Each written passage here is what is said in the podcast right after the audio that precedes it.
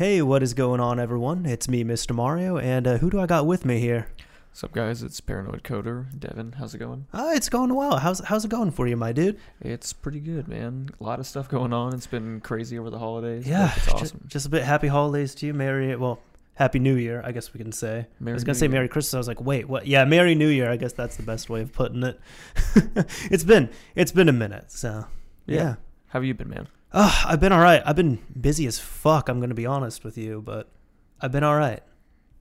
All right, man. You ready to do the podcast? Though? I, I am absolutely ready. Sounds good, dude. Let's get it going. Yeah, for sure. Let's go ahead. I think yeah, we're we should be showing up on there. Can you? I'm just looking on your screen here to make sure that's all fine. Yeah, like we were just talking about, there's a little There- bit of delay or whatever. There's that delay and everything, but soon enough it should all be okay. if it is, maybe. There we go. All right, cool. Sorry about that. We're just we just need to have faith in the process, man. exactly. We've had some technical difficulties in the just past, a bit, dude. And they give me like streaming PTSD. I'm not even gonna lie to you.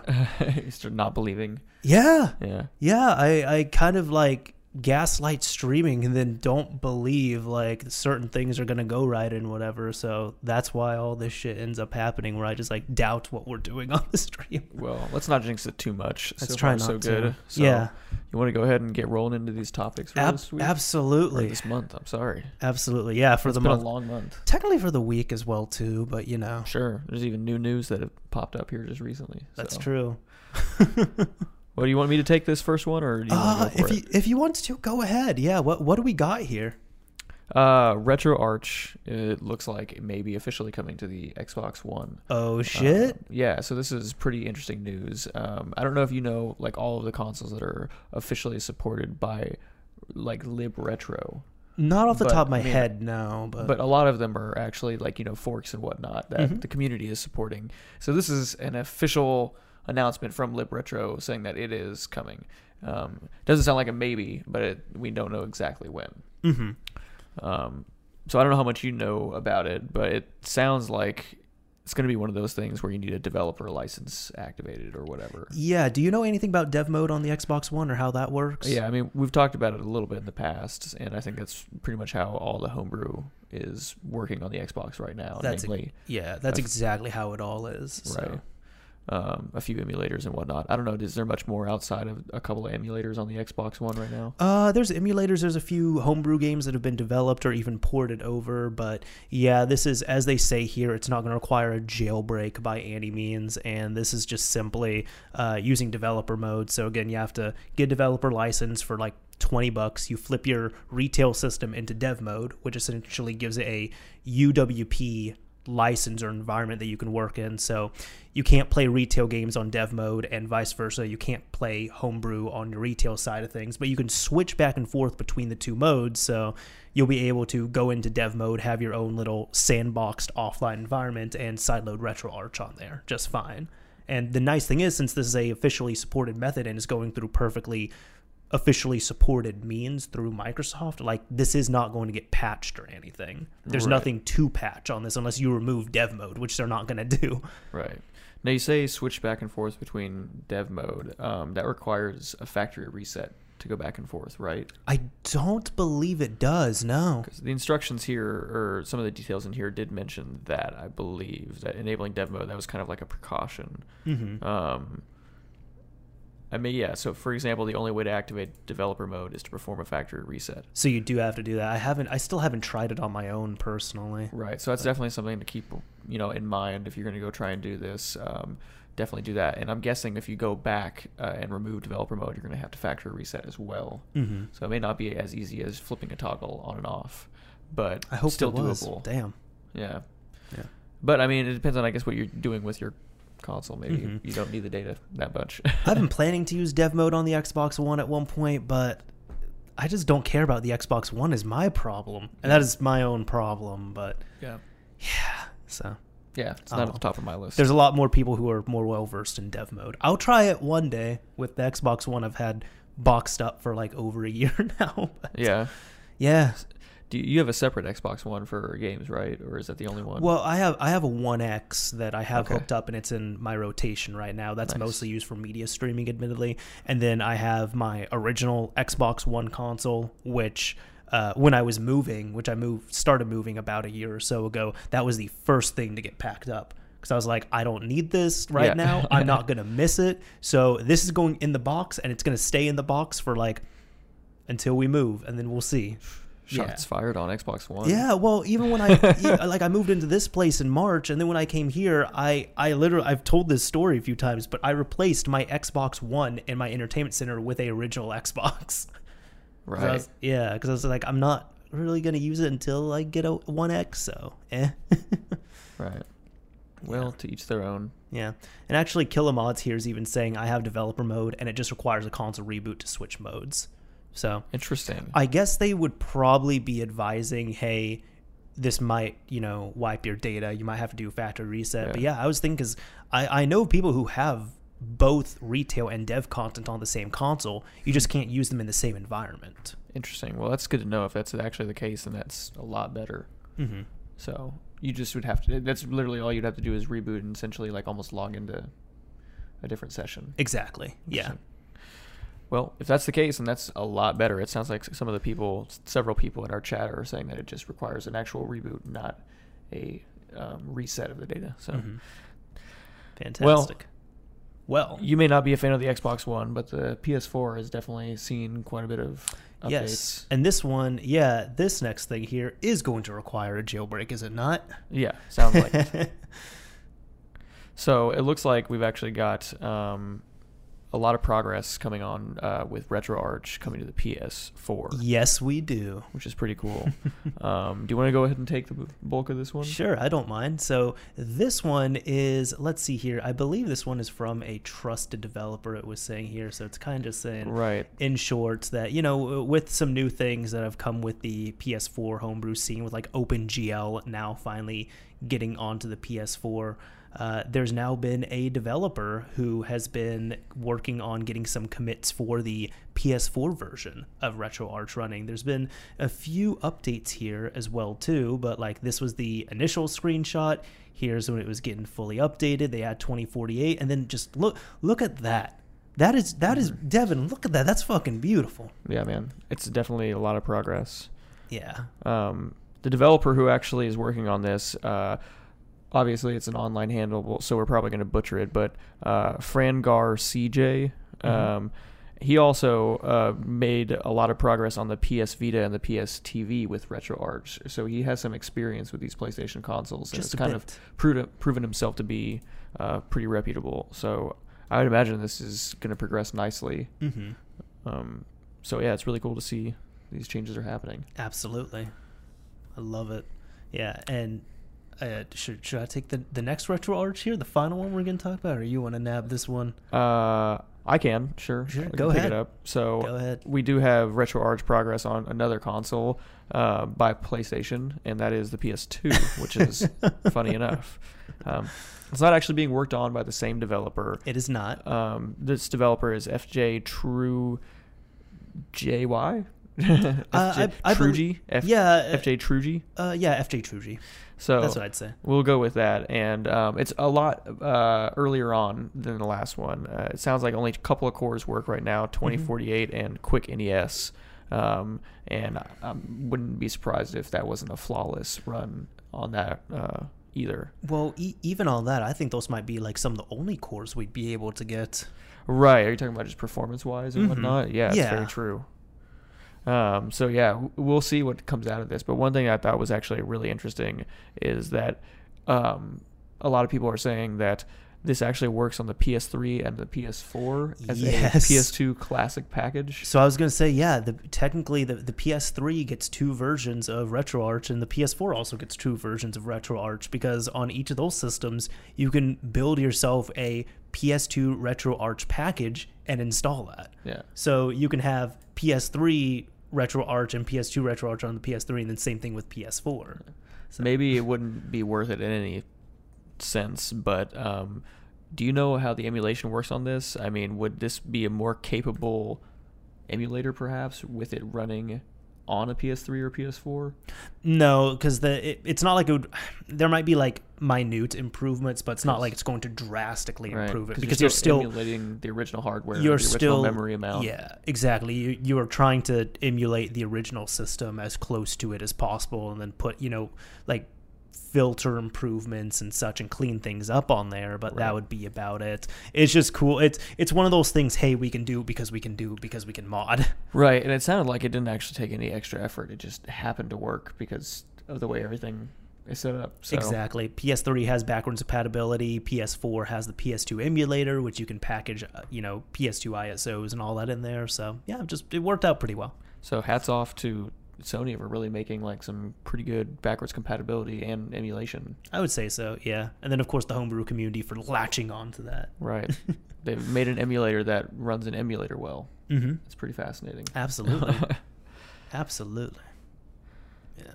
So I know you were pretty interested in this next topic. Oh my goodness, yes. And there's even been some people in our chat here who've said that they didn't even know about this being a thing. But what is going on in Japan? There might be a ban on modding. So Yeah. any of our. Japanese viewers, if you're from there, stay safe on this. But we're gonna try and delve into this. And I even this one of those things. I I did a decent amount of research on this topic. I'd say, and I'm like, look, Devin, can you look into this too? Because I'm just sitting here kind of confused. I'm pretty much came away with the uh, exact same findings that you did. Okay. So no, I mean, I'm, I'm, I'm, I guess I kind of understand it. I wouldn't say I'm confused, but I am wondering what kind of impact this is actually going to have. Sure. So um, what we're talking about here is yeah, some changes have been made to either some interpretations or some actual law in Japan Mm-hmm. surrounding. Um, I don't even know what, how to broaden this, but some like digital It- tampering and it's and the, modification the of unfair data. competition protection act and and by the way so this is we're going to get into it a little bit but one of, one of the first outliers here is this is a translated japanese page so i don't speak japanese i don't read japanese i'm literally running this through google Right. translate right and, now and also to be fair, this is a page off officially off of the ACCS, uh, which is located in Japan, which Mm-hmm. is a civil organization and is not uh, related to the government actually officially whatsoever. that is correct So, um, which yeah, I mean we can get into this now or later, but I'm still having trouble with finding out exactly what the ACCS does. Yeah. So, so in regards to this, first of all, looking at this from the and and I can't guarantee we're going to debunk anything, and I'm not even sure what we're going to come out, out with in the end here. I'm just saying that. But um, first of all, you come here, you take a look at this revision. It was made on December 6th, and the main thing we're talking about here is what has become illegal under the revision of the law. It says here. All the following acts become illegal competition and become illegal. 1. Transfer of tools and programs to remodel, save data of game software, etc. 2. Serial code and product key not authorized by software maker are sold separately, sell it on internet auction, etc., or post it on the internet. 3. Perform remodeling of save data, substitute remodeling of game machines.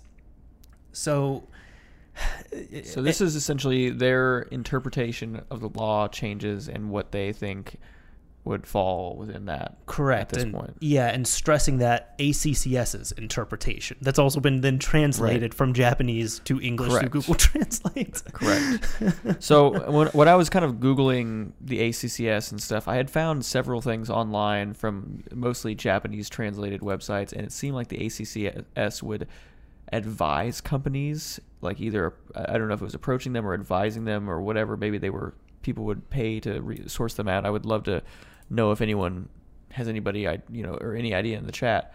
But yeah, it seemed like they would give advice a lot of the time to these companies on Mhm. like what would be perhaps illegal or not or fall within these guidelines. Sure. Um, Like telling a company, hey, this is legal, this is Right. not. You can go after this person for doing this thing I- with your game. didn't necessarily not that this isn't true, but I didn't necessarily get the vibe that the ACCS were people that were actually pursuing people No. and finding them and like actually going after them, whether it was themselves or you know turning them into law enforcement or something like that. Mm-hmm. Um, so all that considered, you know what I mean? Yeah. Absolutely. Now, then the reason why, because I wasn't initially doubting this here, but it's actually, I, I, can even link on this Reddit thread here and I'll kind of show it. Now, this person really, and this again, take it with a grain of salt here, they really did some good work on here, I feel like. And they were essentially saying that this is the first thing that was brought up to me where they're saying, hey, ACCS is a civil organization. As you were saying, you know, this is not the law, this is the interpretation. Um, but even then, they were saying that this does not, this might not necessarily mean that these acts like emulating games, um, modding your game system, modifying save games, and the other one, uh, I think Act Two was forbidding uh, reselling of keys and all that. Right, it was. Yeah, I, I have a feeling, honestly, these these act revisions, they're really trying to curb, you know, um, G2A key piracy and um, uh, cheating on online games because that's getting right. to be a big thing and a big business disruptor. But the point is on here, like, well, even the first th- one of the first things I was seeing was neither sales of Pro Action Replay or Save Editor have been discontinued, and apparently these companies have even been contacted and they've said, no, we're not. We're really not ceasing operation. This doesn't change anything with us. And those are save editors for the PS4 that are being sold worldwide, including in Japan. Mm-hmm. Right.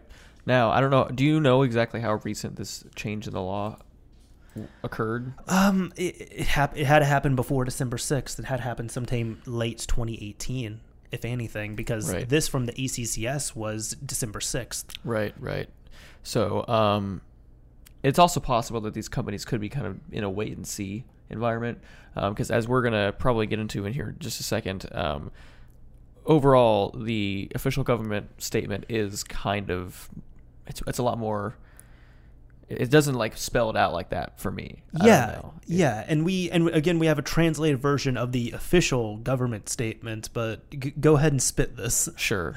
so the official source says this amendment, in order to set up an environment to economically stimulate the use of data, the act of illegally obtained or uh, the act of illegally obtaining specialized data provided by a partner who manages it in tandem with an ID or password, which I think is an interesting inclusion. Just a bit. Yeah. so, who manages it in tandem with an ID or password has been newly positioned as an unfair business practice, and the civil recomp- recomp- recompense recompense recompense yeah i don't think i've ever said that out loud of such measures as cease and desist has been set up for it Furthermore, the providing of services that exist to bypass technical restriction methods has also been positioned as an unfair business practice, and acts in regard to technical restriction methods have been expanded to fall under unfair business practice. So, few key things. So, sure. uh, so stimulate ec- or yeah, economically stimulate the use of data. So mm-hmm. I guess that's just talking about really trying to like profit off of online services. Sure. So right. selling like let's say RuneScape Gold or something right. like that. Yeah. Right. Really going back here, but yeah, there's all kinds of gems of what whatever kind. You mm-hmm. know what I mm-hmm. mean these days. Um, and getting it, obtaining it from a third party who manages it with an ID or password, so some kind of an online gaming thing, like you were kind of alluding to. Sure, yeah. Again, this uh, a, a, lot of these laws I feel like that would be changing are really pertaining to protecting online games and such. Because again, that's that's big business now right. in 2019, whether you like it or not. So, and furthermore, the providing of services that exist to bypass technical restriction methods. So, I mean, that could be interpreted in several ways for cheating online. Yeah. Um. So, playing online using cheat engine, right. something like that, to add gold to your character, give yourself infinite health. You know, use Wireshark to manipulate the packets and all, like what we right. talked about a few months ago with the Fallout 76 beta. Right.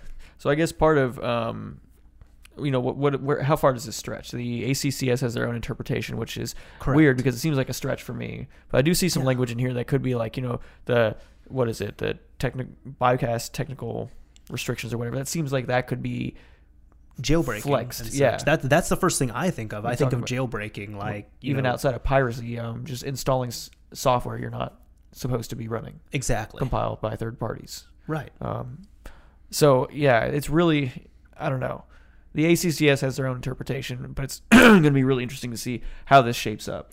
I think it's going to be one of those things. There's not going to be any sort of because th- this is what the government's saying. ACCS has their interpretation, and there's not going to be a firm definition of what this is blocking. unless this does go to a Japanese court. Right. Yeah. Well, I, I, that's one thing I was when I, when I was reading this stuff, I was worrying about that. Like, is this going to be something where a lot of things just go um, untouched, and then somebody selectively gets targeted, and this is brought up, right? But you know, a lot of other people continue to operate, um, and it's only used when it's convenient. Right. Uh, that would kind of that wouldn't be good. Yeah. Yeah. So no. I think it's gonna be really interesting to see how this goes, and that's why I think also reading this, if I was one of those companies, I would literally probably be like, no, I'm gonna wait and see. Um, you know, they obviously talked about facilitating uh, cease and desists, Mhm. which wouldn't be good for business, but you know, probably better than going to jail immediately or something. Yeah. But yeah, I don't know. It'll be interesting. I think we're just gonna have to see how it plays out and see what kind of examples are made of all this. Absolutely. Yeah. So I don't know if anybody has any further insight that they could provide in regards to any type of ban in Japan, but I guess our, our final thoughts on it, like, do you think it's banned? Yes or no? Because I, I mean, it, it looks like to me, you know, the technical bypassing technical restrictions. Yes, that could be, that could very well be a modding ban right there. Yeah. But it just seems to be so loose that we're not going to see it tested unless it's contested in the court of law. Right. I'm kind of on the same page as you. I don't. I, I, I w- don't see this. I guess is modding banned? That's up for debate. Will we see like a big exodus of this kind of thing in Japan entirely and it become a big deal overnight? I don't think so. Okay. Right on. Yeah, it's laws are weird, man. Yeah. Especially around technology, Yeah. because you know they outlaw modding, and next thing you know, the definition of modding is nearly changed. well, even even one thing that that was, I mean, because the the problem is with the stretch, like even in the Reddit thread, they were saying like, hey, if we really want to, we could say that if if we're gonna say remodeling is what the word they use remodeling save data is illegal so saving your game could be interpreted as illegal Interesting. Yeah. yeah because that's changing save data so Right. yeah It's all weird. So oh well wait and see. I guess. wait and see i guess I suppose I'm glad it, that's not here. yeah So just a bit good luck, Japan. good luck japan aside from that we love you and your cat cafes and what else is what else is good in japan Uh, too many things. okay We'll have to do a, a mod chat plus maybe about that. okay perfect Yeah. so so I think we've kind of wrap that one up a bit. i feel like it too So let's go ahead and move on. And I, I really want you to take this one. Excuse me, guys. okay Um, because I think you've had some experience with it. It looks like, just a tiny bit and literally just a tiny bit you've probably been uh, keeping up with the developer a little bit more than I have. Mm-hmm. So Sure. go for it. Sure. So this is one thing we're going to be talking about. We're talking about PS3 exploit, which it looks like we also tonight have one of the members in there, Jason. So Jason, thank you so much, aka esc0rtd3w, for joining us in chat. He's a, regular mod chat listener and watcher. Yeah, it's which we're really always cool. thankful for on that. But yeah, we have something from PS3 exploit for all PS3s on the latest firmware. So this works on 4.82 and 4.83 from what I understand, and this is called store hacks. Now, before anybody gets super super super excited like, "Oh my god, we got hacks on all the systems now." Uh, this only modifies the PlayStation Store, which gives you a page like this, and then you press the triangle button, and you get your console's PlayStation ID and IDPS. So essentially, your active the PSID. Well, that's that's not the activation file, but you get the PSID for it, and the IDPS is essentially your console's sensitive information which would be binded to that and it's individual on each system.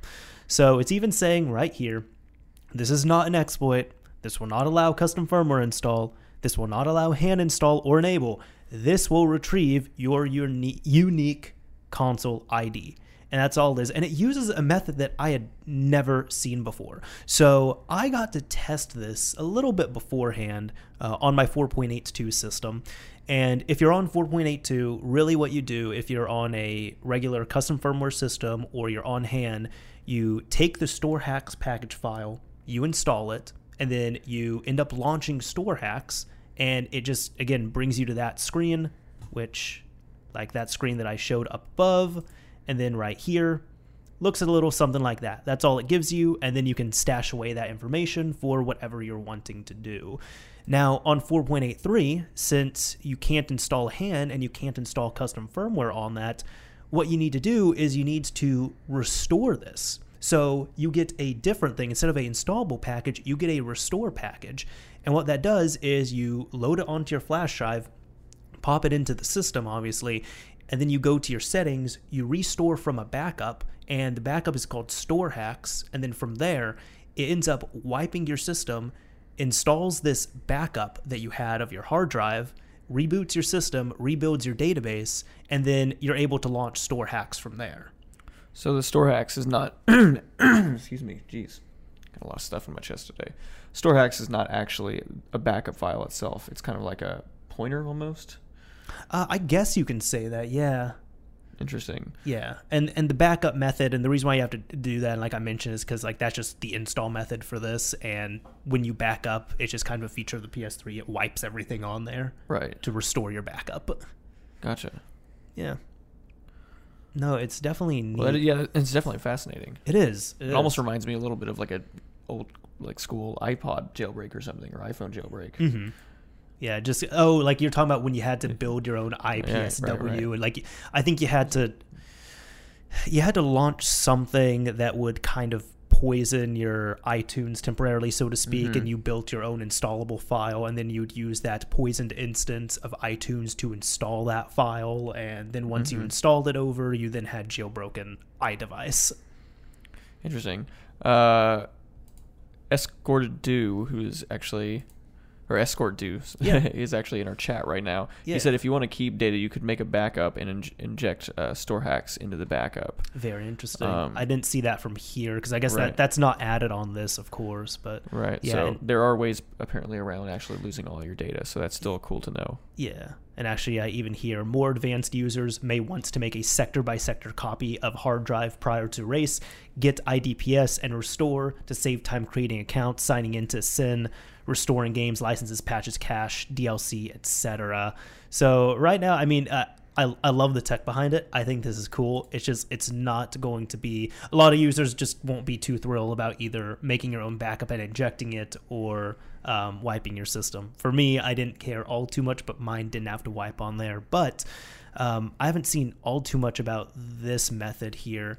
I did highlight that I did see. I believe it was um, Billy Kibon- Kiblanki. I want to say. I don't know how to say your last name, dude. I'm sorry, Jamaican dude on YouTube who does who does modding tutorials. Um, he had made a video showing that you can install custom firmware to official firmware games Gotcha. using a method similar to this, which is essentially you have to take a disk based game, you build it using custom firmware to official firmware, and then essentially you build your own backup with the updates, with the licenses and everything in there. Um, what else is it? You then build the database and then you restore that. So that's a way to install games, but again, it's kind of like a one shot thing. You can't just keep adding games that way. It's more you pick like the 10 games you want to install, you build your bundle, and then you back up from that. Gotcha. Interesting. Yeah. I know we've talked about it once or twice before, but I had no experience with it. Yeah. Well, should we give a little shout out to? Abs- absolutely. Oh wow! Always with the names. Katsu Kyojin. I hope that's how we say your name. Um, love the show. Can't believe I finally can watch it live. Well, we're glad you can watch it live, but we're glad to have you listen anytime. Absolutely. And we really appreciate the five dollars that you just sent our way. That is super dope. And uh, I don't know. It's always it's always weird when people give us money, just a bit. But we we're very thankful. But like it helps us. with things like the table, the for table, example. Right. Yeah. If you've been watching for very long at all, you'll know that this table and a lot of the equipment that we're using behind the scenes is pretty much, I mean, mostly if not all has come from the mod chat money. I mean, Yeah. it- it's at least helpful yeah, quite yeah. a bit. Mo- Mod Chat loses money because it gets money, and then I, first of all, it's not even like really profitable, really profitable. Oh, dude, I'm- even I'm the money- contagious. You're contagious, man. but even the stuff I do get, I try and put back into the show. But I think I think we're at a calm point now because I pretty much I got the table the way I want it. I got the computer. I got the the audio visual hardware and everything. The only thing I've considered doing an upgrade on later is like the camera that we're using. right. But that's not really an added expense because it would be my own camera that I use for my own videos that I'd plop right here. Right. So, yeah, So yeah, no, it's it's definitely going to a good place. yeah. And thanks to you again, I've known shouted Oh, you out for this you. before, but you put in uh, we were even going to go table shopping and something came up. Yes. So you put in like pretty much all the effort in all these upgrades. Yeah, I try. I Yeah. try. Still wish I could have been there for the table, but it came out good. It would have been great, and yeah, yeah, it was one of those things. Like honestly, that this color was kind of questionable, but like literally everyone who's seen it, they're just like, "Oh, this matches the area really nicely," and I'm like, "You see why I picked this? Well, gray is a weird table color for me to buy. It is, Like it's not your standard. yeah, Brown, black. Yeah. yeah." Anyway, we've already been over table chat before. We have, So- we have. When I was drunk last month, Yeah. yeah. True. Oh I can't God. believe it, dude. It I- feels like it's it couldn't possibly only be January. It feels like I so know. much has happened. And by the way, I, I don't know if I really highlighted this on last month's mod chat, but like my girlfriend was listening in the whole time, and she had complained to me multiple times that I needed to stop burping because I just couldn't stop. Yeah. like when I'd go to the bathroom and come back, I check on her. She's just like, "Stop burping for the love of God." yeah, you have some unique burps. Hey man, Anyway, so recently I saw someone uh, XBMC mods for Xbox. Are you guys covering anything on the Switch? What do you I don't know. Are we covering anything we on the Switch? Not cover something on the Switch. I mean, be honest, it's got to happen at some point. I'm Pretty much since the Switch has come out, have we gone a month without covering Switch news? I don't think so. I don't think so either. No. But I want to go on record again and say that we we called the early hacks. We did. We definitely we should have actually put some kind of betting thing out there. We should have made a poll or something. Yeah. But anyways, Anyways, good news is we are there already. There's lots of updates going on. Truly, truly. Starting with an update from Nintendo actually. Uh oh. What did we get? So I don't know. I saw this and got kind of excited because I have a Switch that I keep updated, but 7.0 has been released officially. I don't think I flashed 7.0 onto my system yet. I don't know if I've actually done the update. I haven't turned it on in probably a little over a week. I haven't turned it on while connected to Wi-Fi. Yeah. Surprisingly, I'm most of my Switch usage is offline while I'm at work. But what about those patches, man? I, I get them when I get them. Yeah. well, this uh, user facing doesn't seem to be, excuse me, the biggest update. Now I you're the burp- burping Yeah, one. right. At least, at least I don't burp like you, man. it did come up with a quickness though. Yeah, so for, for anybody who's user facing, you now get 7.0.0 in your version number, and you get a Toadette icon, apparently. You, you get some icons for new Super Mario Bros. U something? I, I think that's what it is. Yeah. So Yeah. six new icons for Super New Super Mario Bros. U Deluxe. A uh, deluxe, that's it. Right. Um, there's also some additional language support, and of course, stability updates. Stability updates. Right. It's so fucking stable. Right. Right. Right. More stable than ever. Yep. Now, uh, well, this didn't. I, I was a little seemed a little lackluster. Lack, uh, gosh, I can't even speak tonight. A little lackluster uh, to me. Uh, our good friend SciresM did come on the scene and kind of shed a little bit of light on this. He did. He did. Um, so he kind of went on Twitter and was saying, you know, for all these people complaining about no new changes, uh, 7.0 is actually a, uh, significant, uh, or actually definitely deserving of a major bump. Besides usual anti-hacker stuff, 7.0 has a major API changes, new services, and everything. Uh, they also seem to have turned on optimization flags in a lot of sys modules. Um, basically, the point is that Nintendo has spent months hasn't it's not like Nintendo has spent months doing nothing but anti-hacker stuff and then bumped the version number to meme on people. Uh, there's what looked like a big additional changes at the OS API level, probably to facilitate stuff for games uh, and o- future OS updates. Um, so you know, I don't know if we have many details on what these new APIs do, but Mhm. um, yeah, I mean, there's we, we could be seeing games utilize some different things or you know system settings and features that uh, weren't possible before. So Yeah. I mean, Well, well, T- TLDR of it so far, it does make several under the hood tweaks that stopped custom firmware. So people are advised right now to not updates to 7.0.0. And this alert was made. And Devin, it was two hours later.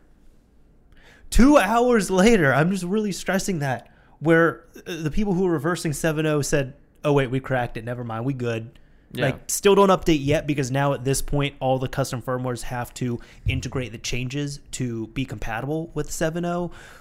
But it was cracked open within two hours. now did you see? I guess I, I don't remember exactly the language, but did you see if this was an exploit they happened to have laying around still that just still worked, perhaps that they hadn't released yet, or was this like a brand new exploit that was found already? No, no, no. It's. I mean, they don't even really need an exploit to this. They really just need to add the compatible. They, they need to see Right. what is.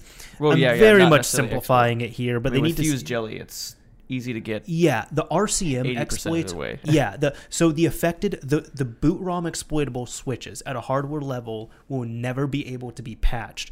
Nintendo can only patch the custom firmware, and essentially all they can really do for that is kind of put in a stopgap that would temporarily break custom firmware functionality until all the dedicated reverse engineers and hackers out there find out, you know, get get the firmware decrypted, see what's going on with it, and then figure out how to boot custom firmware on there and integrate those changes into the other custom firmwares. Right. Yeah. So yeah, it's pretty interesting. Uh, uh, I, I did when I was thinking about this uh, article. I was, I, and I laughed at the whole 7.0 thing because a lot of people complaining that there wasn't enough changes. But it also makes me go back to like I guess what version numbers were originally meant for, and Mhm. how things like Apple and Android have really put a different meaning to the version number. Sure. You know, a lot of times it doesn't really matter what has changed under the hood or what, but it's still going to be a new version number. Yeah. Could be hardly anything has changed, just stability things, no new APIs, no new features, and it's a new version number because it's a new year. If there's this many uh, API changes and maybe even a lot of like breaking changes, you know, those major version numbers are what those uh, things are reserved for, right? Are breaking changes usually. Absolutely. Uh, and when we're talking about, let's say, like a piece of software, like a library or uh, let's say an API, there's a major version number change that usually indicates that there is probably going to be some breaking changes and you cannot expect to just upgrade and continue using. Mhm. Whereas the second and third number are much more reserved for things like you should be able to like upgrade your library, get bug fixes, and maybe you'll have new functionality you can utilize if you want, but you should be able to upgrade without having to like modify your code or whatever. Sure. So perhaps this version number is almost more valuable to like let's say actual game developers, right? When targeting the 7.0 firmware, this is where a lot of breaking changes may happen. I can totally see that. And if you want to get the more optimized things and new API access, you have to re- realize it's going to be some breaking changes. Mhm. Um, I don't have access to all that, so I don't either. speculation. That would make more sense. You know what I mean? You're, Especially with you're just talking said. about like from a general deve- a- production development standpoint. Right, more of like an engineering look at the version number as opposed to a consumer who's like new and shiny, Yeah. right? Version number does not necessarily mean new and shiny, um, and that's just a lot of that you know stuff really goes behind the scenes. hmm Agreed. Anyways, that was my little tangent. Yeah. No, all good. Stuff like that is absolutely appreciated. Um, should we move on to the next thing then? yes. I thought this was cool. So this right. is cool. I don't know. Have you? So I guess let's let's dive into it. Yeah. Uh, Open Lara. Open been, Laura. has been ported to the Switch. Now I had actually never heard of this until you posted this. Really? Have you? Um, I heard of it a little bit. This is in short a classic Tomb Raider open source engine, so you can now play. To, it's it's just porting Tomb Raider onto whatever it is, and it's Right. completely open source. It's now available on the Switch. It is granted.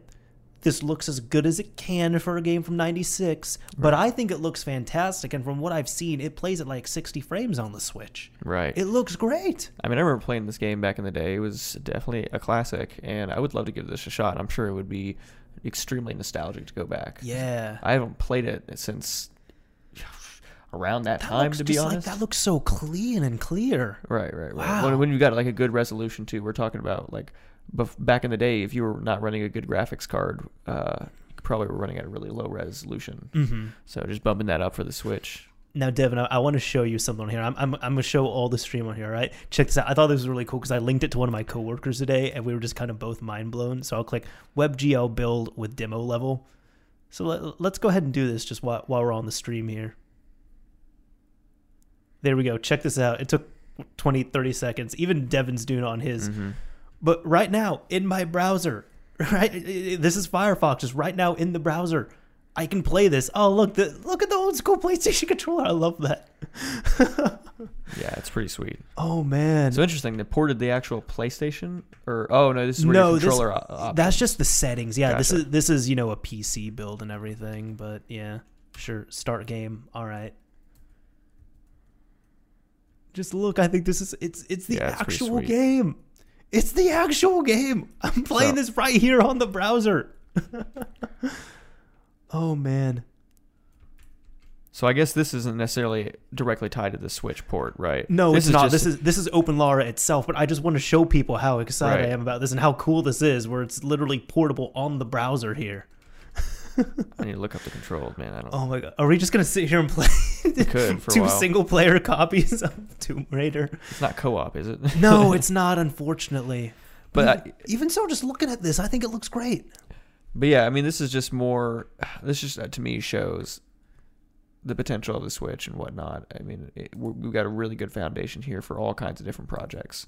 Um, I don't know if there. I, the first thing I kind of thought of when I saw this was, are there like mods for OpenLara?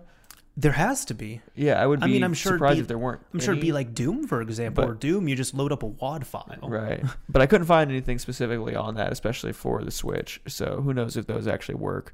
But yeah, I think this is pretty sweet, and I'm probably Mhm. going to give it a try at some point. Yeah, I'm I'm excited about this for the Switch. I'm just like it, it just the cherry on top was when I saw that you could play it in your browser. Definitely makes me want to actually do it. You all saw more. that. You all saw that.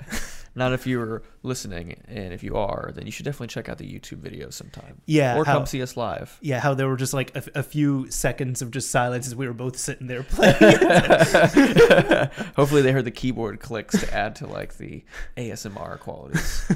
Absolutely. I, I was gonna say. I mean, I could even like kind of just like lean back, do the whole.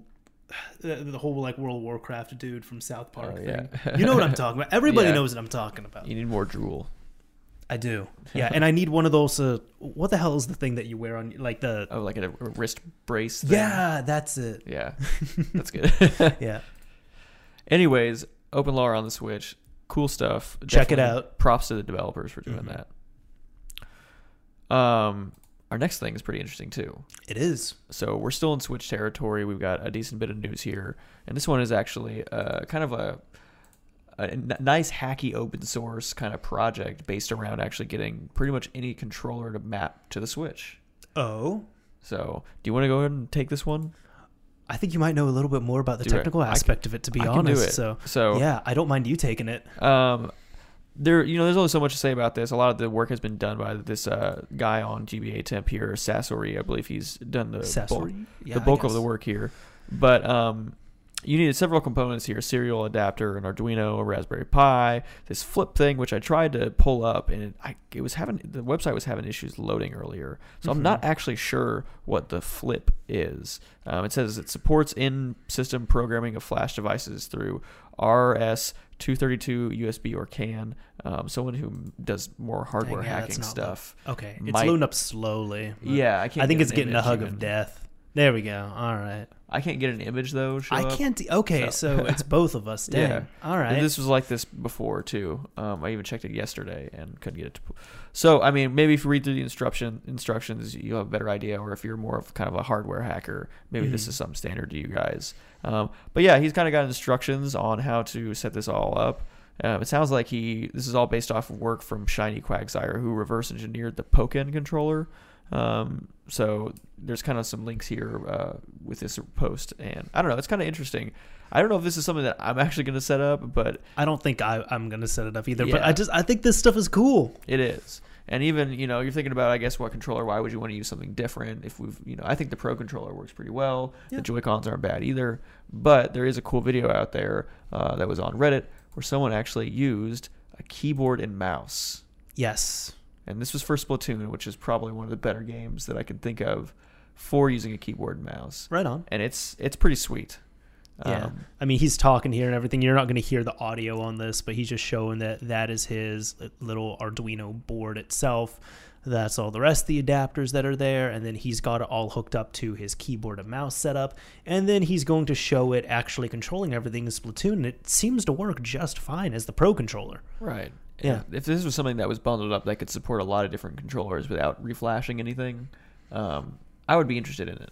Like in a, it's a neat little package. For sure. Um, but yeah, I don't know if I'm going to be going out of my way to actually set all this up and buying the Arduino and an extra Pi and everything. I'm personally not going to, but I think this is cool as hell. Right, because even if- on the video here, if you're listening, uh, he's using the keyboard to walk around like you would expect, the WASD keys, the mouse to actually look around in Splatoon, the scroll wheel to zoom in. Um, I bet people would go ham over this. Yes. Like, get com- this to some dedicated s- Splatoon players. My God. Yeah, absolutely. Um, and honestly, makes me kind of wish that Nintendo would support this just through the USB. Mhm. I mean, dang, keyboard and mouse on the Switch for some of these things would actually be kind of cool. Yeah, I know, but the thing is, there's um, several. I know, for example, on the Xbox One, uh, they're starting to support keyboard and mouse now, but it's very much on a per developer basis. Like I believe Overwatch developers, Blizzard, Activision Blizzard in this case, they've said no keyboard mouse support for the Xbox One version of Overwatch Wow. because, dude, that's not fair. yeah, that's true. I guess if it's if, especially if there's no cross-platform play, right? Yeah, But yeah. something like uh, Fortnite, let's say, that is pretty heavy on the cross-platform play, or Mm-hmm. perhaps even Rocket League. Maybe somebody prefers the keyboard and mouse. and those right? are games that you don't necessarily get you don't get a giant boost in um, it's not perf- i guess performance you don't get a giant performance boost on controller versus keyboard and mouse I mean, you say that it's Fortnite. I mean, that's a no no no, I, no no no but i'm talking about like rocket League. Oh yeah, yeah with fortnite i could see that like with, with almost any shooter i can see that being a big issue for sure. yeah, I know. Like initially, I want to say when Minecraft was in development, uh, the developers had gone on record and said that they did have cross-platform working between PC and console copies, and they disabled it because they said that w- during their beta testing, the PC players always kicked console players' asses every single time, no competition, and they were just like, we can't. We're not gonna. We can't retool the game completely for this. And I think now there is. I believe on Minecraft there is now um, you know worlds and you can do cross platform and all that stuff across everything but initially they decided against it because of the unfair advantage Wow. Yeah, I don't doubt it at all. I mean, obviously, it's not for everyone. Those are probably more of the extreme cases. Sure. A lot of times. Um, but yeah, I can definitely see it. So. I wonder if we'll see like next month a bunch of like Japanese hackers with their, you know what I mean, their switches with the keyboard and mouse, yeah shredding on Th- Splatoon. there, there could be Tune in uh, next month. tune in next month yeah so continuing on with the switch stuff we uh we've talked about the switch me board haven't we we have definitely. We have. Yeah. I'm not sure. I'm sure there's people in the comment section here who have the uh, the the Switch Me board or have at least messed with it. We did get we did not get a Switch Me, but from I believe X41, we each got Switch mod chips that Right. are similar to the Switch Me, at least kind of in functionality and all that. But this, in short, is a board. It, I guess a mod chip, boot chip, so to speak, uh, which just allows you to get into RCM and all that stuff without having to do the crazy combination and having to jig your console Right. and all that stuff. So there was a little bit of drama that happened. I really don't want to cover that, but at the end of that drama, Rebug ended up open sourcing SwitchMe. So here is an example fr straight from their website of the SwitchMe M0 dev board. It says, "Build your own SwitchMe. This zip contains Gerbers and bill of materials to build your own SwitchMe, or just have them assembled for you." Included in the README text, there is a link for $5 off at PCBWay.com. Please visit our Git for all the latest files and tutorials, and they link it right there. So if you want to build your own SwitchMe, you can do so now. Mm-hmm. Yeah, and I've looked at the contents a little bit. I don't. I'm sure Gerber's is a standard format for some kind of like That- PCB modification. Correct. Yeah. So that that is what you need to actually build out the PCBs Right. and such. Um, but we've got a little bit of information on the README here, and like it said, there's like a link to the where you can just buy the PCB if you want to go ahead and get that, and Mhm. just print it out. Um, so yeah, this is pretty neat. Uh, probably think it's good for the community. I don't know if there was, uh, you know, I'd be curious to if there's any findings that came out of this, or because it seems like we pretty much had this all figured out. A lot of different people were making very similar boards. Sure. So um, Sure. you know, As I said, this this kind of came from a, a, a drama between uh, two people who they, one of them was saying, "Hey, I did all the work on here and such," and it was just kind of a j- just some drama that was going on. And then at the end, you know, the people from Rebug had ended up saying, I think it was um, Evil Sperm who had released it. He just said, "You know what? Like here, everyone have it there." Now no one's going to fight over the rights to it. Everyone can have Switch Me. gotcha. yeah. Well, worse things could have happened. Yeah. that's for sure. Yep. Like one of the things here that might be happening. Right. Well, this is this uh, you know this topic kind of had my head going back and forth a couple times. I wasn't exactly sure what was going on. Sure. But you know, recently we've heard of various different things with modding, uh, whether it's selling illegal consoles with games on them preloaded or something like that. Um, so we're no not too much of a stranger to these kind of things, but in the UK, the police arrested a man over Nintendo Switch modding. Yes, um, they did. and warned about game pirates, essentially. So this was kind of interesting.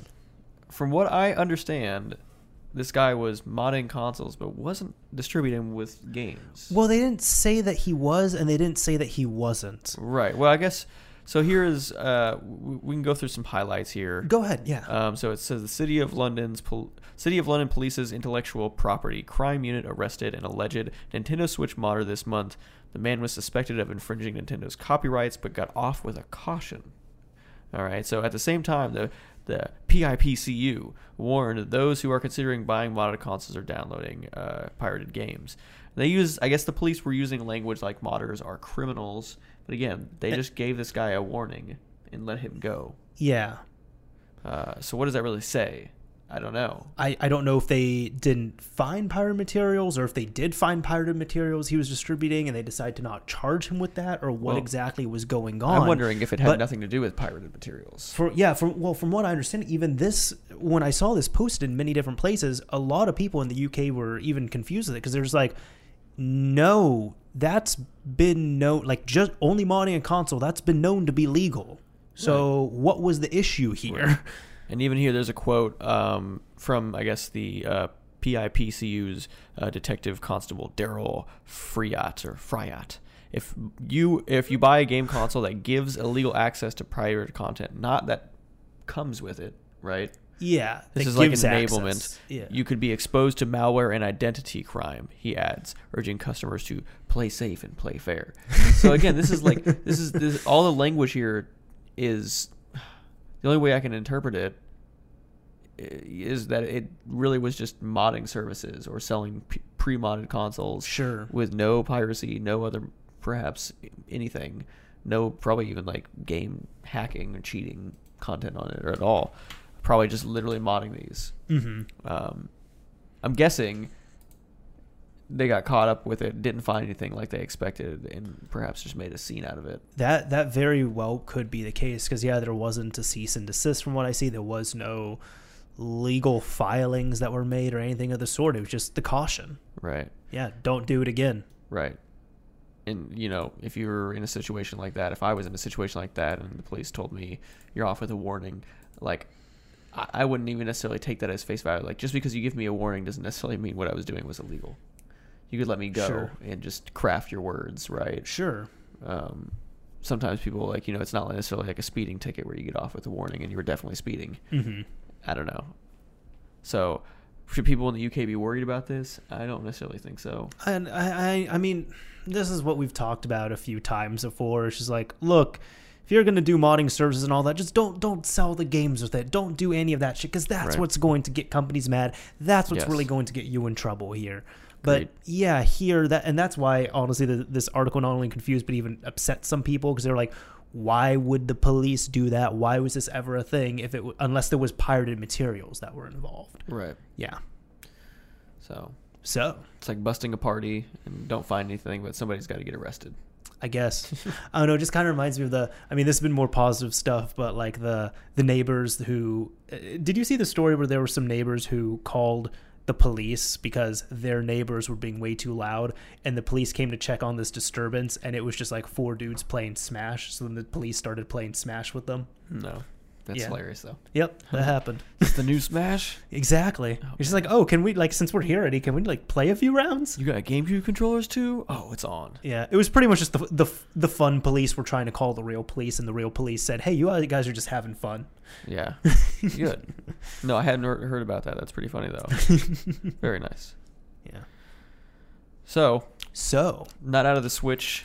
Uh, Switch. I don't know even what you call it. There's just a Switch dumping ground every single month. So much stuff. this one's gone a little faster than other months. I feel like though. Yeah. Yeah. So Atmosphere has been steadily releasing updates. over the last few- Atmosphere. And it took a long time to get like our first official release. Yes. They're cranking them out. Um, and just like every other release, they have the meme of it is yet another uh, Happy June fifteenth. June fifteenth, right there. so lots of new features, bug fixes, all kinds of stuff. Um, so in this, there seemed to be one real standout feature, um, and that was this custom warm boot firmware that was implemented. Um, so this basically fixes sleep when using a downgraded NAND by bypassing the anti-downgrade fuse checks, essentially. Um, so that's kind of the majority of what I understand about this.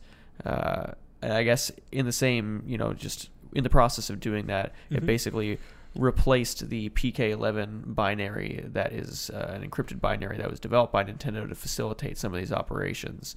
And so they've essentially re-implemented the entire boot process, from what I understand. Fantastic. Which is- really awesome efforts made by the team here. Yeah. So I mean, in many ways, the less reliance that you have on a lot of that Nintendo stuff, the better off we should be. Probably easier to even update as new firmwares come out because Yeah. we've got all of that in the developers' hands now. hmm Um, there's also a bunch of different API changes. Um, Content Override now supports an app setting that causes all applications to be overridden with Homebrew Launcher instead of a specific title. Note because override keys are system wide, using this setting will prevent using mods in games. Um, so- every game will be homebrew launcher, Right. I guess. Yeah. So, um, and yeah, it just seemed like some more developer oriented things too.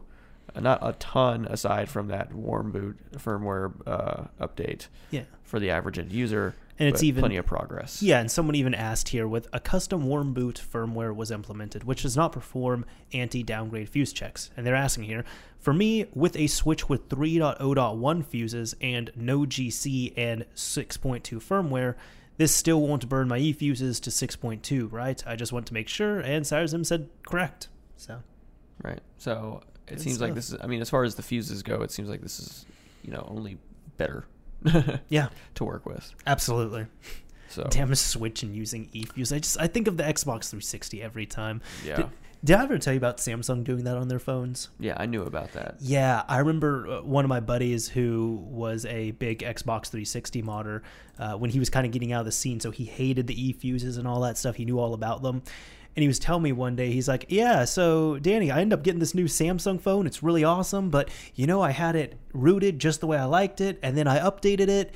And I lost my root. And there's not a new root thing available for the latest firmware. So I was wondering, like, do you know how to downgrade this? Because um, I'm having a hard time downgrading it too. And I just had like this big grin on my face. I'm like, you're gonna hate me for saying this, but you know the e fuses? Yeah. Samsung used them on your phone, and you burned them when you updated. And his jaw just dropped. He's like, "Wait, you you're talking about like the same e fuses like on the 360 you were talking about?" And I said, "Yes." He was he was not happy Oh, about it. Poor guy. Yeah. Now, do you know if Not they still use those in newer Samsung phones? Because I don't think they do. I don't know. I haven't heard anything about it. That was just around, I would say, like the early S3, days. S4, like Note 4, Note 5 days. Was it even that late? Are you sure about that? Yeah, because I had a Samsung Galaxy S4G, and I remember the S2 did not have them. That Hmm. was something that was implemented into later revisions. Uh, Not of those ones, but I think like around the S4 or S5, something like that. One of the reasons why I tried to stick on Nexus and Pixel phones Yep. for as long as I did. Absolutely. They good, but I mean, Yeah. they're just, ah, they got pricey. Yeah, Yeah. I stayed pricey. See, you're on. We're now on two different sides of the fences here. Exactly. Because I think that your phone is still a fine, great Yeah. choice. One plus three T. Even the newer I- OnePlus phones. I feel honestly the, the only time I ever feel the need to upgrade this phone is when I'm trying to take a nice picture and I can't do it. I'm just like, God damn it, this camera just sometimes sucks. Yeah. But aside from the camera, I love this phone and I haven't felt a need to upgrade. Yeah. And me, on the other hand, I've been. I, I definitely I won't dog on Android. I think it's great, and I want to see it get better, and I'd love to go back. But right Mhm. now, I've been super satisfied with my iPhone 10s. Okay. Yeah. Yeah. I, I was gonna ask which one it is. But Right. So yeah, it's the it's the 10s, not the Max. Mhm. And I've even got uh, this new smart battery case on it, and so my battery life is easily two days, if not a Mhm. little bit more. for, for me, I don't know this this might be a little controversial to say, but as like one of like the three Arab people in the world that doesn't care about phones, I'm just like, dude, like every phone that's come out in the past three years looks like an iPhone to me. I'll be honest.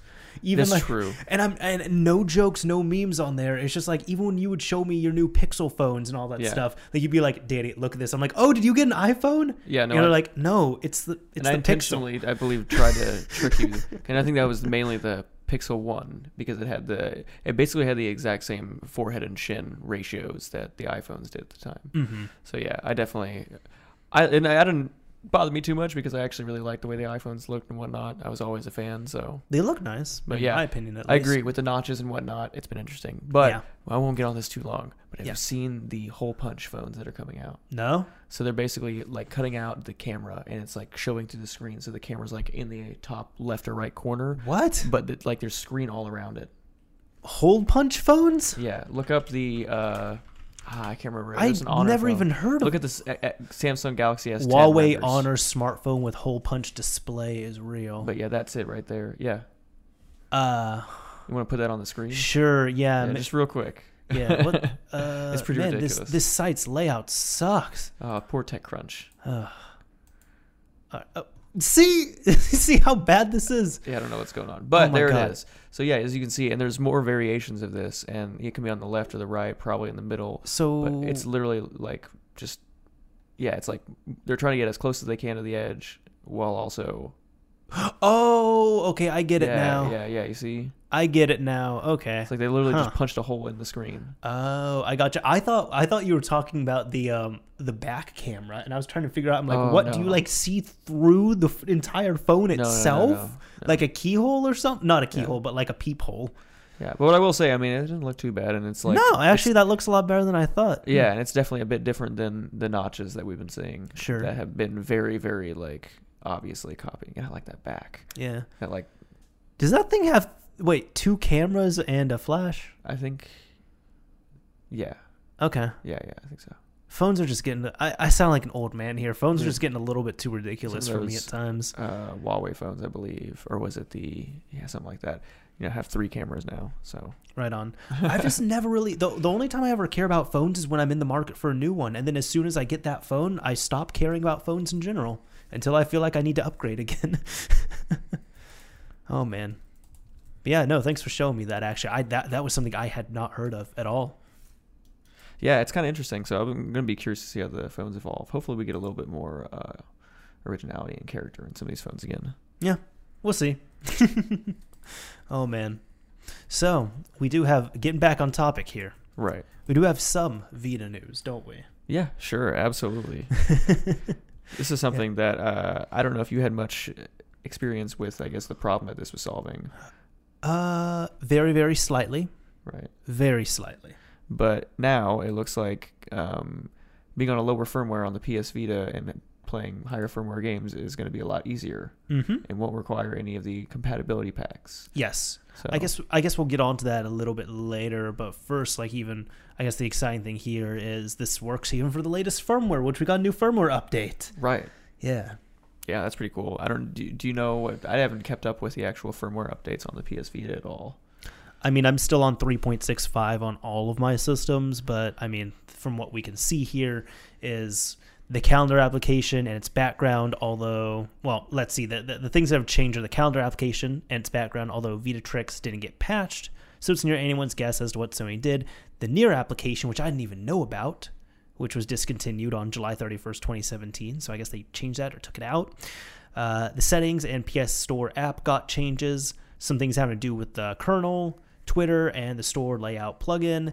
And then the F00D key, which we're going to be talking about, was changed, although Yifan Lu still appears to have been able to access the secure kernel's plain text and get the master key, which means that Sony's measures didn't change much when it came to hacking. So, even one thing, this is Sony, th- this is a real thing. I thought this was memed, but it really isn't. Like, this is actually sitting in the secure kernel. Oh, I didn't Once you actually see decrypt it. that. Holy Yeah. crap! Congratulations, you've been served. See you in court, lol. That is literally a message from Sony sitting in there. Dang. Yeah. I did not see that when I looked at this before. Yeah, and there, there's been even I think on previous versions there was some that said uh, something along the lines of "Congratulations, you finally gained access to the F00D plain text." Hmm. Yeah, it is straight up a developer message right there, but they changed it in the latest firmware to this. Wow. I wonder if they could actually like somehow get uh, an actual like court serving document in there, and then Oh my god, that would be could that be legal acceptance? Because you know, like when you serve people papers, they actually have to like accept it. That's why like, correct. yeah. people will like try and trick people into doing that. that would be hilarious. Yep. Yeah. But that is incredible. So uh, props to Sony and props to the reF00D team. Yeah. And even with that, so now, r- regardless, as long as you have a modified Vita, you can now play games still on the latest firmware because the game encryption keys have not changed, to my understanding, or I guess like the keys that would be required on this. Right. So even when it comes right down to it, there, I guess the next thing we could talk about is reF00D, which is a new plugin that came out. Right. Yeah. Exactly. So is that so? The reF00D is the actual plugin that enables you to play games with that require newer firmwares on a lower firmware. Absolutely. Right. Yes. So previously there was a way of doing this, but it only worked. So still at this point, publicly exploited. The latest public exploited Vita firmware is firmware 3.68. And there were a few methods to do this where you would essentially get compatibility packs and run those with the game. So let's say you're on a lower firmware, like you're on firmware 3.6 on your Vita. What you could then do is get a 3.68 exclusive game and get a compatibility pack with it and pair them together so that way you could then play that game on your low, low firmware Vita. I think we even talked about on here, but now with reF00D, you don't need that because from what I understand, the F00D processor on here is what handles all the encryption and decryption of the game. We now have the keys for that. We now have this plugin. So if you put this plugin on your Vita and you pair it with the keys for this as well, you no longer need those compatibility packs and you're able to decrypt your game and play it on the fly. That all sounds really interesting, and I haven't read anything to like support my like devil's advocate right. argument here. But I mean, a lot of times, not all the time, but a lot of times, these them requiring newer firmwares are for like newer APIs and different various things. So And nothing like that has really changed. yeah, and so like I wonder how that's going to shape over time. Um, The only thing that would really change on that is if like Sony ends up making a explicit change which would change you know the, the F00D keys essentially and the game encryption and decryption keys which would then prevent it. But they haven't done it. They didn't do it on 3.69 they didn't do it on 3.7 sony is more worried about it, it was kind of half joked about by some of the developers of this stuff but they, they more seem to be caring about patching homebrew access than game access. Which is really interesting. yeah I mean, maybe they don't see that as much of a, a threat. I guess. i guess not if you're doing uh, loading with official, because this requires like official games, right? This is, Um, this no, you side can- loading. No, you can still. It, it's still with side loading and everything. Wow. Okay. Yeah, yeah, but they just they just haven't changed that stuff. So even with it as well too, um, I think it allows for some stuff that hasn't even like here, you know, deprecated software that Sony decided to revoke, like PSM Dev Unity. So you can run things opposite. You can run things on newer firmwares that are not supposed to run on newer firmwares that were deprecated deprecated on older firmwares. Hmm. So it's all over the place. I think it's great. I think the the only downside that I'm seeing to this is the compatibility packs that are out there. If you play a game with a compatibility pack, it will technically load faster by a few seconds compared to playing the game through reF00D. Hmm. Because playing the game through reF00D, you have to you have an encrypted build of the game, and then reF00D is decrypting it with the keys on hand. Right. While as if you use a game with a compatibility pack, you're playing a straight up decrypted copy of the game. Right. But you would have to go out of your way to get compatibility packs for every game. Correct. Yes. So if you're wanting to save some of the hassle, which it seems like it probably would be if it's only a few seconds, um, you can definitely go that route. hmm I know that's how I would, but I'm a bit lazy. Yeah. I think we even have straight up. I think we uh, at DTB here. I think that's dots_tb. I believe we might even have one of the developers behind this sitting here in chat. So if that's you, Dots, thank you for this. I haven't. I've I've installed it. I haven't explicitly tried it yet here on one of the systems, but I was really impressed with this. Yeah, very nice. Yeah, I think it's really cool, and so was I, even though I don't even have one. But I mean, this, this is the kind of thing that I even like. I don't know. It just prolongs a lot of the uh, currently exploited firmwares and whatnot too, Absolutely. for sure. Yeah. I remember that being a problem back in the day on the PSP for sure. hmm So I do remember that shit. Yeah, it was not cool. oh man. Well, anyway, should we transition to Is this the last topic of the night? We have one more topic of the night. Yeah, I think we've been good on timing so far. We have one more topic. And we're going old school with this one. Old school. Even OG. And it makes me happy. So we're talking about this little project here um, by Ryzee uh, 119, and the project is called the OGX 360. Now this is a cool little uh, sh- kind of hardware mod, I guess. You're using an external PCB board, and it allows you to have uh, Xbox 360 wireless controller support on your original Xbox. Yep. So essentially, you're using one of these little dongles that you would get for your PC, right? Uh, one of the receivers for the Xbox 360. Mm-hmm. Uh, you intercept it with this chip, and I don't know if there's a whole lot more other than, of course, making sure the board is programmed, but it seems pretty straightforward. Yeah, it's one of these from what I see, it's this custom board right here, like the, the big blue board with the USB ports. You then, as you said, you take one of these official adapters, you hook it up, and then you have to bring your own controllers, of course. And then right here, you have a Arduino board for each controller. So when you buy if you buy this pre-made, which I'll even look on the Etsy store here, it comes with two Arduinos installed, pre-flash and everything. The code is available online, so if you want to, you can plop in two more Arduinos, install them yourself, and flash them yourself. And then the setup here is you just take this, again, you make sure that you have your adapter, your wireless adapter plugged in, and then you have to get a micro USB to original Xbox cable for each controller you're wanting to. So if you buy these by default, you're already able to do two controllers Right. on this right off the bat. Right. So that I mean that's pretty freaking sweet. I think this is awesome. this is this is something that I think could be like again manufactured really easily, even easier than our, the last solution we're looking at on the Switch, and people could distribute these, or it could be simple enough for you to just go and build yourself. I mean, this Mhm. isn't really that much to work with, um, and obviously the Xbox 360 controllers are good controllers. Um, Yes, they are. They're still the some of my favorites. The original Xbox controllers too are definitely a little bit chunky. Yeah. So And he he even has an, another one that's kind of similar to this. I'm just looking. So if you want to buy this already, um, already set up and everything, it's seventy dollars Australian, right. Which I I think that's fair enough on that. But he also has a N360 where you can do the same thing. We we didn't add this to the topics here, but you can do the same thing, a Xbox 360 controller with your Nintendo 64. Wow. Yeah. That's pretty cool. and that's a little bit more. That's 79 Australian. Right. So I mean, we're talking like fifty to fifty-five dollars. Yeah, Uh, USD. I'm I'm really considering getting this. That is really cool. Yeah, I would love to see it. I'll actually I appreciate that, and I also want to ask the chat too. Like, if I get one of these, would you all be interested in a video or two covering this? And I wouldn't ask this guy to send me a promotional version or anything. Like, I am willing to pay for this out of my own pocket because I think this is cool as hell. Yeah, absolutely. Yeah, so uh, you all in chat, let me know if you all would be interested in seeing a video about this or just seeing any coverage of this because I again I think this is so cool. I do. I appreciate you, Devin. I appreciate you so much. Yeah, man. Yeah, Try and keep up. yeah.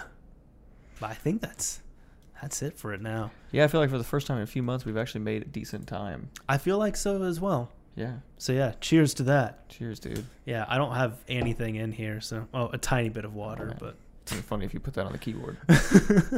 oh well, it's cheapo wireless keyboard. It's fine. Inland. That is like the cheapest brand. Hey, I didn't want to spend that much on this. All I right, I when had I a- got the rest of the computer for free, I didn't want to drop a bunch of money on this. I had a mouse. It definitely was a bit cheaper than the one you have over there, but literally, like the scroll wheel, like just snapped in my finger. Like I crushed it. Just like this is a whole new level of cheap. Whole new level, But yeah, it, it that one looks a bit nicer. Like that one I had was like see-through plastic. like this thing here. Yeah, Yeah. It was pretty bad. it's all right. I did buy it cheap. I can't remember how much it was, but yeah, it was in like the probably like a clearance bin. Dude, I think this keyboard with the mouse was like 13 bucks. Yeah, Something like that. good uh, tech is getting cheap. it is. It is. cheap tech is getting good. Yeah. And this is I mean, this is okay. Like this is okay for something basic like this or like playing Tomb Raider for 2 minutes. Yeah, there you go. if we can figure out the controls. exactly. But yeah, anyways, so this Anyways. is usually the time that we start to transition to a little bit of the Q and A session. Absolutely. Yeah, not even a little bit. I mean, straight up here, in, in case anybody is joining us for the first time live, which it seems like we do have a good amount of first time live viewers here. This is the time where we like to do a Q&A session for 20 or 30 minutes. So, if you all have any questions for us, anything you want us to talk about, drop it in the comments section on the live stream here. If you're checking this in an MP3 form or, you know, the video form where it's already done, try and come out to the live stream sometime and the last 20 30 minutes of the show we try and do q and a's so it's really dependent on the questions as well too if people mm-hmm. want to ask stuff again we're encouraging it go ahead if everyone's going to be silent i mean we can just wrap up here kind of early because i got i got kingdom hearts 3 upstairs all right Yeah, dude. And it's been like a long couple days for me. I'm definitely ready to like chill out. so cool with questions, but you know, it's I'm flexible right now. Exactly Flexible. flexible. Which, by the way, oh my goodness, I've been no lifing. Like this week when I when I come home, I just quickly take Lily outside, stuff my face full of food, and play Kingdom Hearts three until I get to Yeah. bed. I'm definitely jealous. I'll be trying to pick it up soon, but I've got to finish some stuff. I've been so busy. I understand. been so busy. I haven't been playing video games, but I need to catch up here at some point. I've actually been playing a good amount of video games. good. Good for This, you. uh, man. the- Are you still doing your this month. challenge? Yes, So one game a I've beat three games this month so far. Do you backlog that? Do you have rollover games? So like, do you are you good for March, or do you have to like? No, oh, complete it? I I beat a game every month, but it can be sometimes I kind of stagger it. So like, You mentioned this. yeah, I'll stagger it. So it's like I can, if I know I'm like ninety percent done with the game, I can like push it to the side for a week, and then let's say February rolls around, I'll just beat the last ten percent of that game, and bam, that's a February game right there. So. Do you know anybody else who does this, or did you just uh, do this for yourself? Uh, I do it for myself, but from what I've seen, I've inspired others on the channel to Oh, do the same thing. And there's been several successful people or close to successful people of it. So Very good. Yeah, I'm a little bit of an influence. I'm kind of proud. I think I I don't know if I bought 12 games last year, but I definitely did not beat 12 games. And I honestly don't buy that many games, and I, I do really good about keeping myself pretty conservative on Steam and stuff like that. I don't Mhm. fall for the sales as much, though I do usually regret it because every once in a while I'll be like, yeah, I saw that on sale like like five dollars, and now it's 20 again. so I regret it sometimes, but um, yeah, I don't think I've come close to finishing 12 games. I don't even know if I've I have like a dozen games that I have like in progress right now, more like it. I understand. yeah, it looked like you were just having right there, just kind of like a gamer I- existential type thing. It's like, wait, when was the last game I beat? Yeah, that was literally what I just felt. I don't know. A lot of starting stuff. Need to start finishing. Yeah. No, I get it. I had that problem too, and then I kind of just buckled down one a month. Yeah, that's Yeah. good. It's good. And right now, I'm actually trying to hold off on getting Kingdom Hearts, really, because I do want to finish freaking Let's Go, and I'm not that far off. I got you. want to finish Let's, Go Let's Go. was good. I, I really enjoyed it. Yeah. Yeah. Um. So I've just got to wrap that up, and then we can move on to Kingdom Hearts. hmm So Yeah. It's worth it, man. It's really good. It's really good. yeah, absolutely. Oh man. All right. Uh, We got a few questions. Yeah. Do you have any that you want to Sure. I'll go pick up here? grab this one here. Do you think a 360 soft exploit will be possible? I think it's absolutely possible. It's just a matter of when and what might happen. From what I understand, there's kind of I I got curious about this like a week or two ago and I really looked into it and was seeing what was going on. It's kind of two things with the 360. Number one, it's the um, the hypervisor is a bitch on there. It's a strong hypervisor, so it's really kind of one of the hurdles of getting any type of soft exploits going on that. The second thing when it comes down to it is retail signing keys have not been released, have not been leaked out, nothing like that. Uh, from what I understand, like that really played a big part in you know the original Xbox modding scene, but they haven't gotten out for the 360. They more than likely will never come out on the Xbox 360 because then that means that if those keys get out, we can sign our own stuff on the Right. Xbox 360, which then you can sign, you know, your own modding tools and everything and load them up on a stock system without having to open it. So, someone can correct me if I'm wrong if I'm getting anything incorrect on there, but those seem to be the two huge hurdles. So, it's possible. I just don't know when if ever it's going to happen. Yeah. Right. a lot of stuff is pretty much. Is it possible? Like, if something runs code, it can be exploited Sure. one way or another. So, is it likely? How soon? Those are the real tough questions. Mhm. Absolutely. Uh, so here's one from James nine nine three seven. Xenia now has particle effects in Halo 3. Last time I tried, it locked up Windows. Thoughts? I don't know. Have you tried messed with Xenia much? I have not. I we know that MVG has a little bit. yes, We yeah, and it. It looks Xenia looks like it's improving almost every single day, which makes me Yeah. really excited. So if you don't try it now, in six months it's going to be better. In Right. another six months, it's going to be a lot better. Yeah, and I I don't. I haven't tried it out myself, but you know, I'm sure there's some kind of like. Hopefully, there are some logs somewhere. Uh, maybe you can like try and look into that. Maybe go to the community or forums or wherever you can and see if you can help troubleshoot. Because if you're having this issue and other people aren't, then you might be able to help contribute back up, um, fix some bugs maybe. So Yeah. maybe consider that if you're still having issues. Yeah. yeah. Uh, let's see. David, RetroArch on Switch can it play PS2 games? Is it powerful enough? Essentially, I don't know. I definitely have not tried. Um, I haven't really heard too much word on it. I'm sure it could play PS2 games, but the thing is, I don't know if there's any PS2 cores for RetroArch. Are there not at all? I feel like if there were, Hmm. we would have seen at least attempts to play PS2 games on everything. Yeah, but I, I, honestly don't believe there's any PS2 cores for RetroArch. yeah, I don't believe so. Just a quick Google search. It So you're not look looking it like- up, yeah. Yeah. Yeah. Um, A lot of people I are don't think so. asking for it, but Yeah, well, that will tell you right there. So no, as of right now, it doesn't look like it's possible. Um, yeah, I definitely never have tried. Um, one good news though is it sounds like we've gotten some better progress towards N64 emulation on the Switch. I don't know if you had read yes, much about that. I did see that. So um, I did. Hey, we get more progress in other areas. but yeah, I don't think we have any ability to do PS2 now. So. Um, I, we haven't seen much about this either, but I would be curious to see how some of the Linux stuff is performing these days. Mm-hmm. You know, because Like Lakka and all that. right? So there's there, there's definitely like emulators on there that we could utilize. For sure.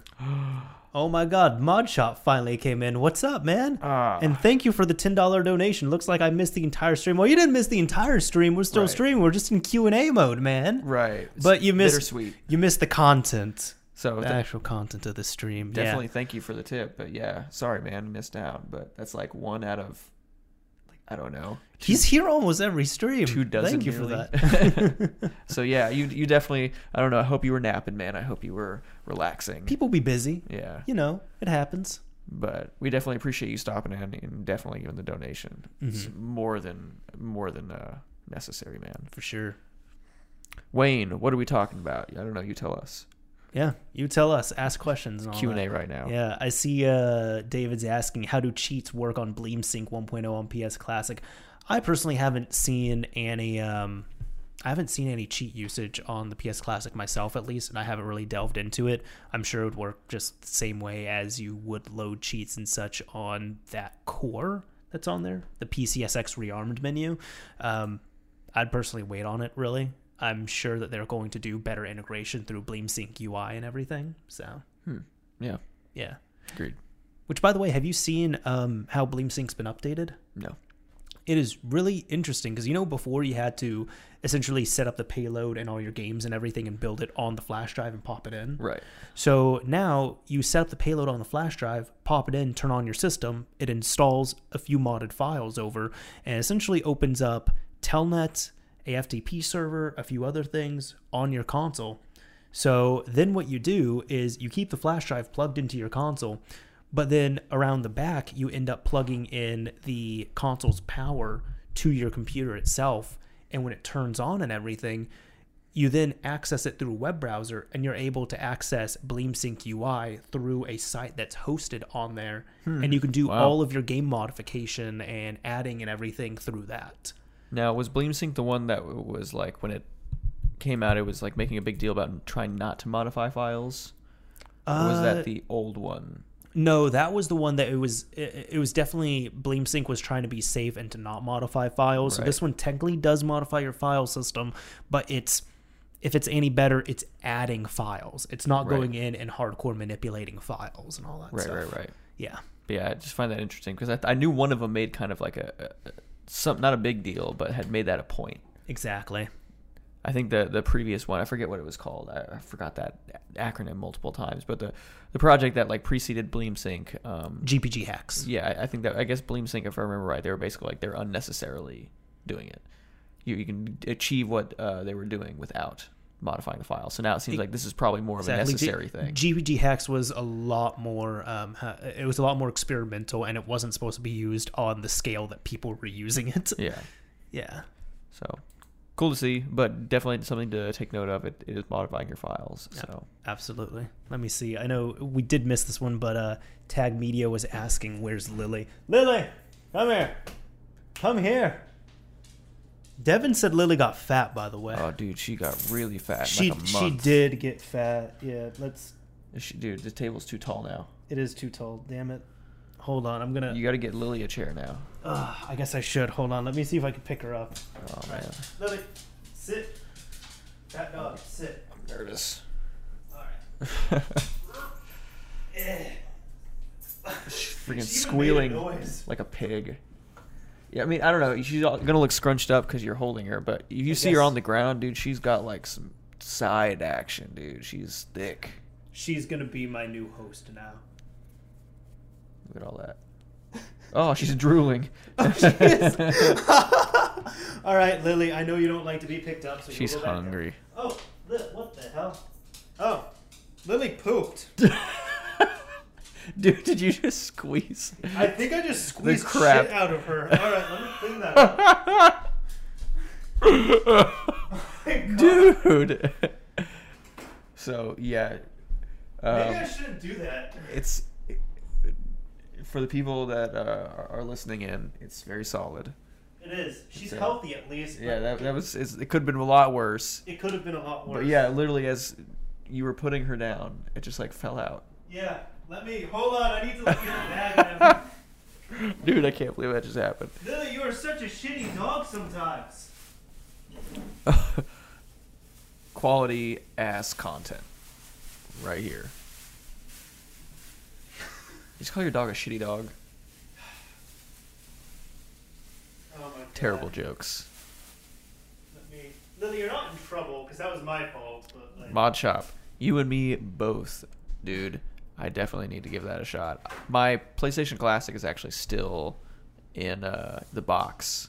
I haven't taken it out. Really? Yeah. Still haven't. Yep, yep. I haven't. I mean, I, I don't know. Like, if I want to play some play, PlayStation games, I've already got them set up on my, um, my Raspberry Pi. So it's Sure. like, the ones I want to play are on there already, and I just haven't, you know, gone on my way to do the BleemSync stuff. Maybe I will eventually, though. I mean, it doesn't seem too crazy. So if I have a, you know, afternoon or an evening where I just want to do something like that, I wouldn't be opposed to trying it out. Oh, Nicholas uh, confirmed this is not drunk stream number two. Maybe Lily is drunk, but I can neither confirm nor deny that. She drooled and she took a shit. I just. She did like almost at the same time. She like, is that how she goes? She just drools and then. I have no. I haven't noticed that. She. Oh, I can tell she feels really bad though. Oh, Yeah, she's just looking like she think you're not in trouble, Lily. Stop looking at me like that. I can't even see her. Yeah, no, she just she really looks like she's in trouble, but she's not. I don't know. Maybe we should wrap this up and let her. I'm pretty sure there's more where that comes from. Yeah. Uh, See, at least there's- Tag Media apologized. He said it's all my fault. Sorry. Tag media. You're good, man. Yeah. I mean, dude, even when I picked her up, I thought someone was a little off because she made a noise like. and I'm like, she doesn't normally make that noise, but okay. that was the oh my god. I have yeah, to take a and and then she, she, I'm sorry, you really had to go. I guess Lily, she she took a dump. To, normally, if she takes one dump a day, that's normal. Yeah. like I'm I'm not worried at that point. But Wow. damn, Yeah, Nicholas scared shitless. Perhaps she didn't seem scared. I think I think she just had to go, and that was just like pressure and movement and just all nervousness. Right, the anxiety is flaring up. imagine if you kind of have to take a shit and then someone comes over and squeezes your abdominal area for like three Yeah. minutes. Yeah. Yeah, at, at- something's gonna come out. well, way to start off the new year with Mod Shop. Way to Or Mod- start out Mod the- Shop. Mod Chat. I mean, Mod Shop is here. Mod Shop. He's here. We are starting it off with Mod Shop. Excuse Shop. me. Was that a burp? Or was that It- you smelling the? No, that was a burp. Okay. Yeah, what was smelling? What smelling does like if I smell something, it's gonna be like Well, no, I Like- thought you meant like maybe you smelled some poop or something like that. You got like a whiff of it. in the No, air. I just burped. Okay. Oh, but did you think I was like getting? I thought you um, were gagging sick or almost. something. Yeah. Dude, I don't get that. Like sometimes I'll burp and people think I'm about to throw up. I'm just like, who? who sounds horrible. No, but who are the people out here who are burp vomiting? dude, I, I burp vomit. You do? Like every like every time like I vomit like ends with this like long or no, it starts with the like long burp. It's weird. It's like all that acid, man. Damn. Yeah, dude. Damn. I definitely do. Yeah, no, I don't. thankfully, I don't burp vomit. I just kind of get the thing where you know, like your spit just coagulates, so you're kind of just awkwardly spitting for three minutes.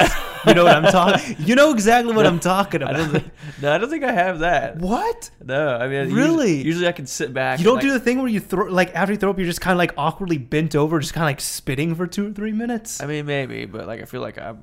I don't know. Maybe it's because I like to be a little bit cleaner than that. But like as soon as I'm done, like I- I'll be cleaning that up. Like I'm just like even no matter how bad I feel, I got to get that out of my mouth. I got you. Mouthwash. Don't brush your teeth, guys. Yeah. It's damaging to the enamel. Yeah. So how did this turn into vomit chat? Uh, because we're talking about shit chat. Yeah. Because Lily took a shit. Yeah. Lily, you're not in trouble. Don't worry, It's- you're okay. It's literally turned into a shit show. She feels really bad. I can tell. She's just look like she's just expecting like some kind of trouble. Poor. Yeah, she can't even look over She here. can't even look at us. No. Dude, it's bad. yeah, because I'm well, I'm not gonna get upset because I know it's not her fault. So Yeah. it's it's all me and Tag Media. Well, I don't know, man. So I don't see a whole lot more questions going on. It looks like we have some good discussion in the chat. Thank For you guys all for hanging out. But For sure. do you think we should probably get Lily outside to finish the job? Absolutely, yeah. I think she has a job to finish, and mainly I need to take the shit out because I have it like bagged up and everything. So Right. yeah, yeah. I'm not I'm not trying to be one of those nasty people that just throws it into the regular garbage. No, I'm responsible mostly. yep. Good for you, man. Yeah, I try. I try. Responsible dog owner. I try. Obviously a good one too, because she definitely. I don't think that was intentional, and she looks like she feels real bad. Oh, like well, she. well, thank you. Yeah, I try and be a good dog owner. Well, guess should we tie this one up? Let's wrap it up. Yeah, tie it up just like the bag of shit. Yeah. Yeah. Gross. Yeah. Anyways, of course, if you've been listening to Mod Chat or watching it live or you know a pre-recorded version, all that, thank you all so much. Places this can be found. If you want to check out the video version of this, you can come to my YouTube channel, Mr. Mario 2011. Uh, we have you know the streams once a month and everything. Normally on a Wednesday. We were going to do this last week. I think it was going to be the was that the 23rd and then some stuff came up so we just had to delay it by a week or so. But life happens all that shit. Um, aside from that if you're wanting to get the audio version of this podcast it's available on most favorite podcasting apps and platforms. So just look up mod chat. You should be able to find it on there thankfully. It's still easy, easy enough to find I have another podcast as well too, Mario's Minute, that goes up on the channel here as well as on most favorite podcasting platforms. Uh, I would recommend that people listen to this month's episode. It came out in place of Mod Chat last week, and it has Modern Vintage Gamer. It's uh honestly one of my uh, favorite episodes that I've done, and people seem to really enjoy that.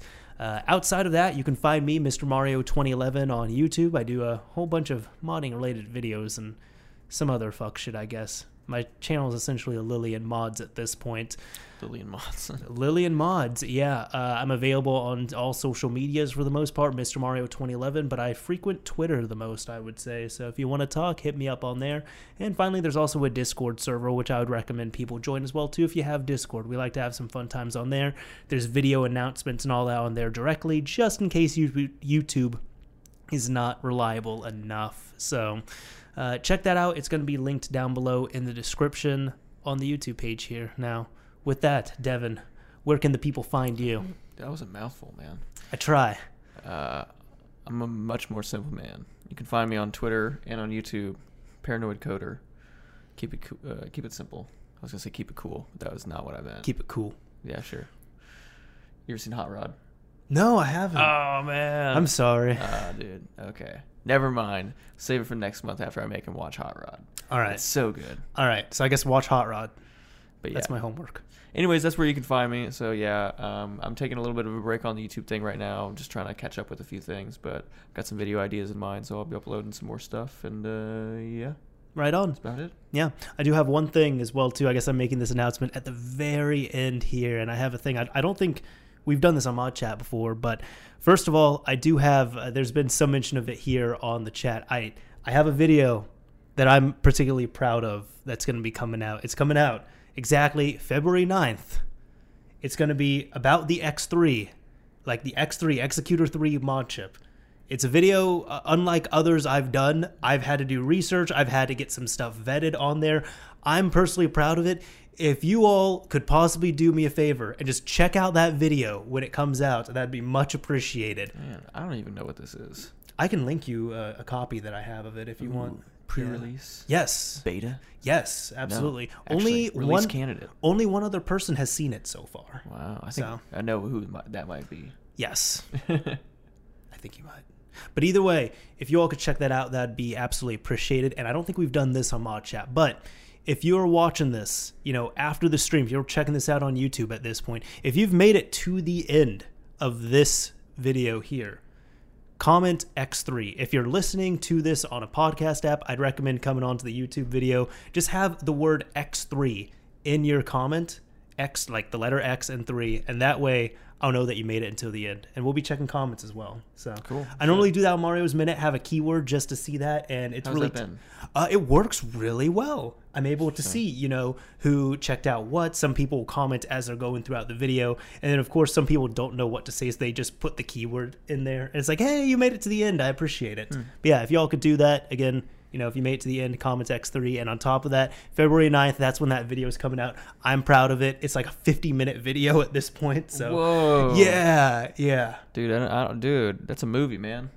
Yeah, it Yeah. is. It is. And I have like a movie coming out pretty much. I have another video like later on this year that's like an hour 40 minutes long. What the heck? I know, dude, I'm sorry.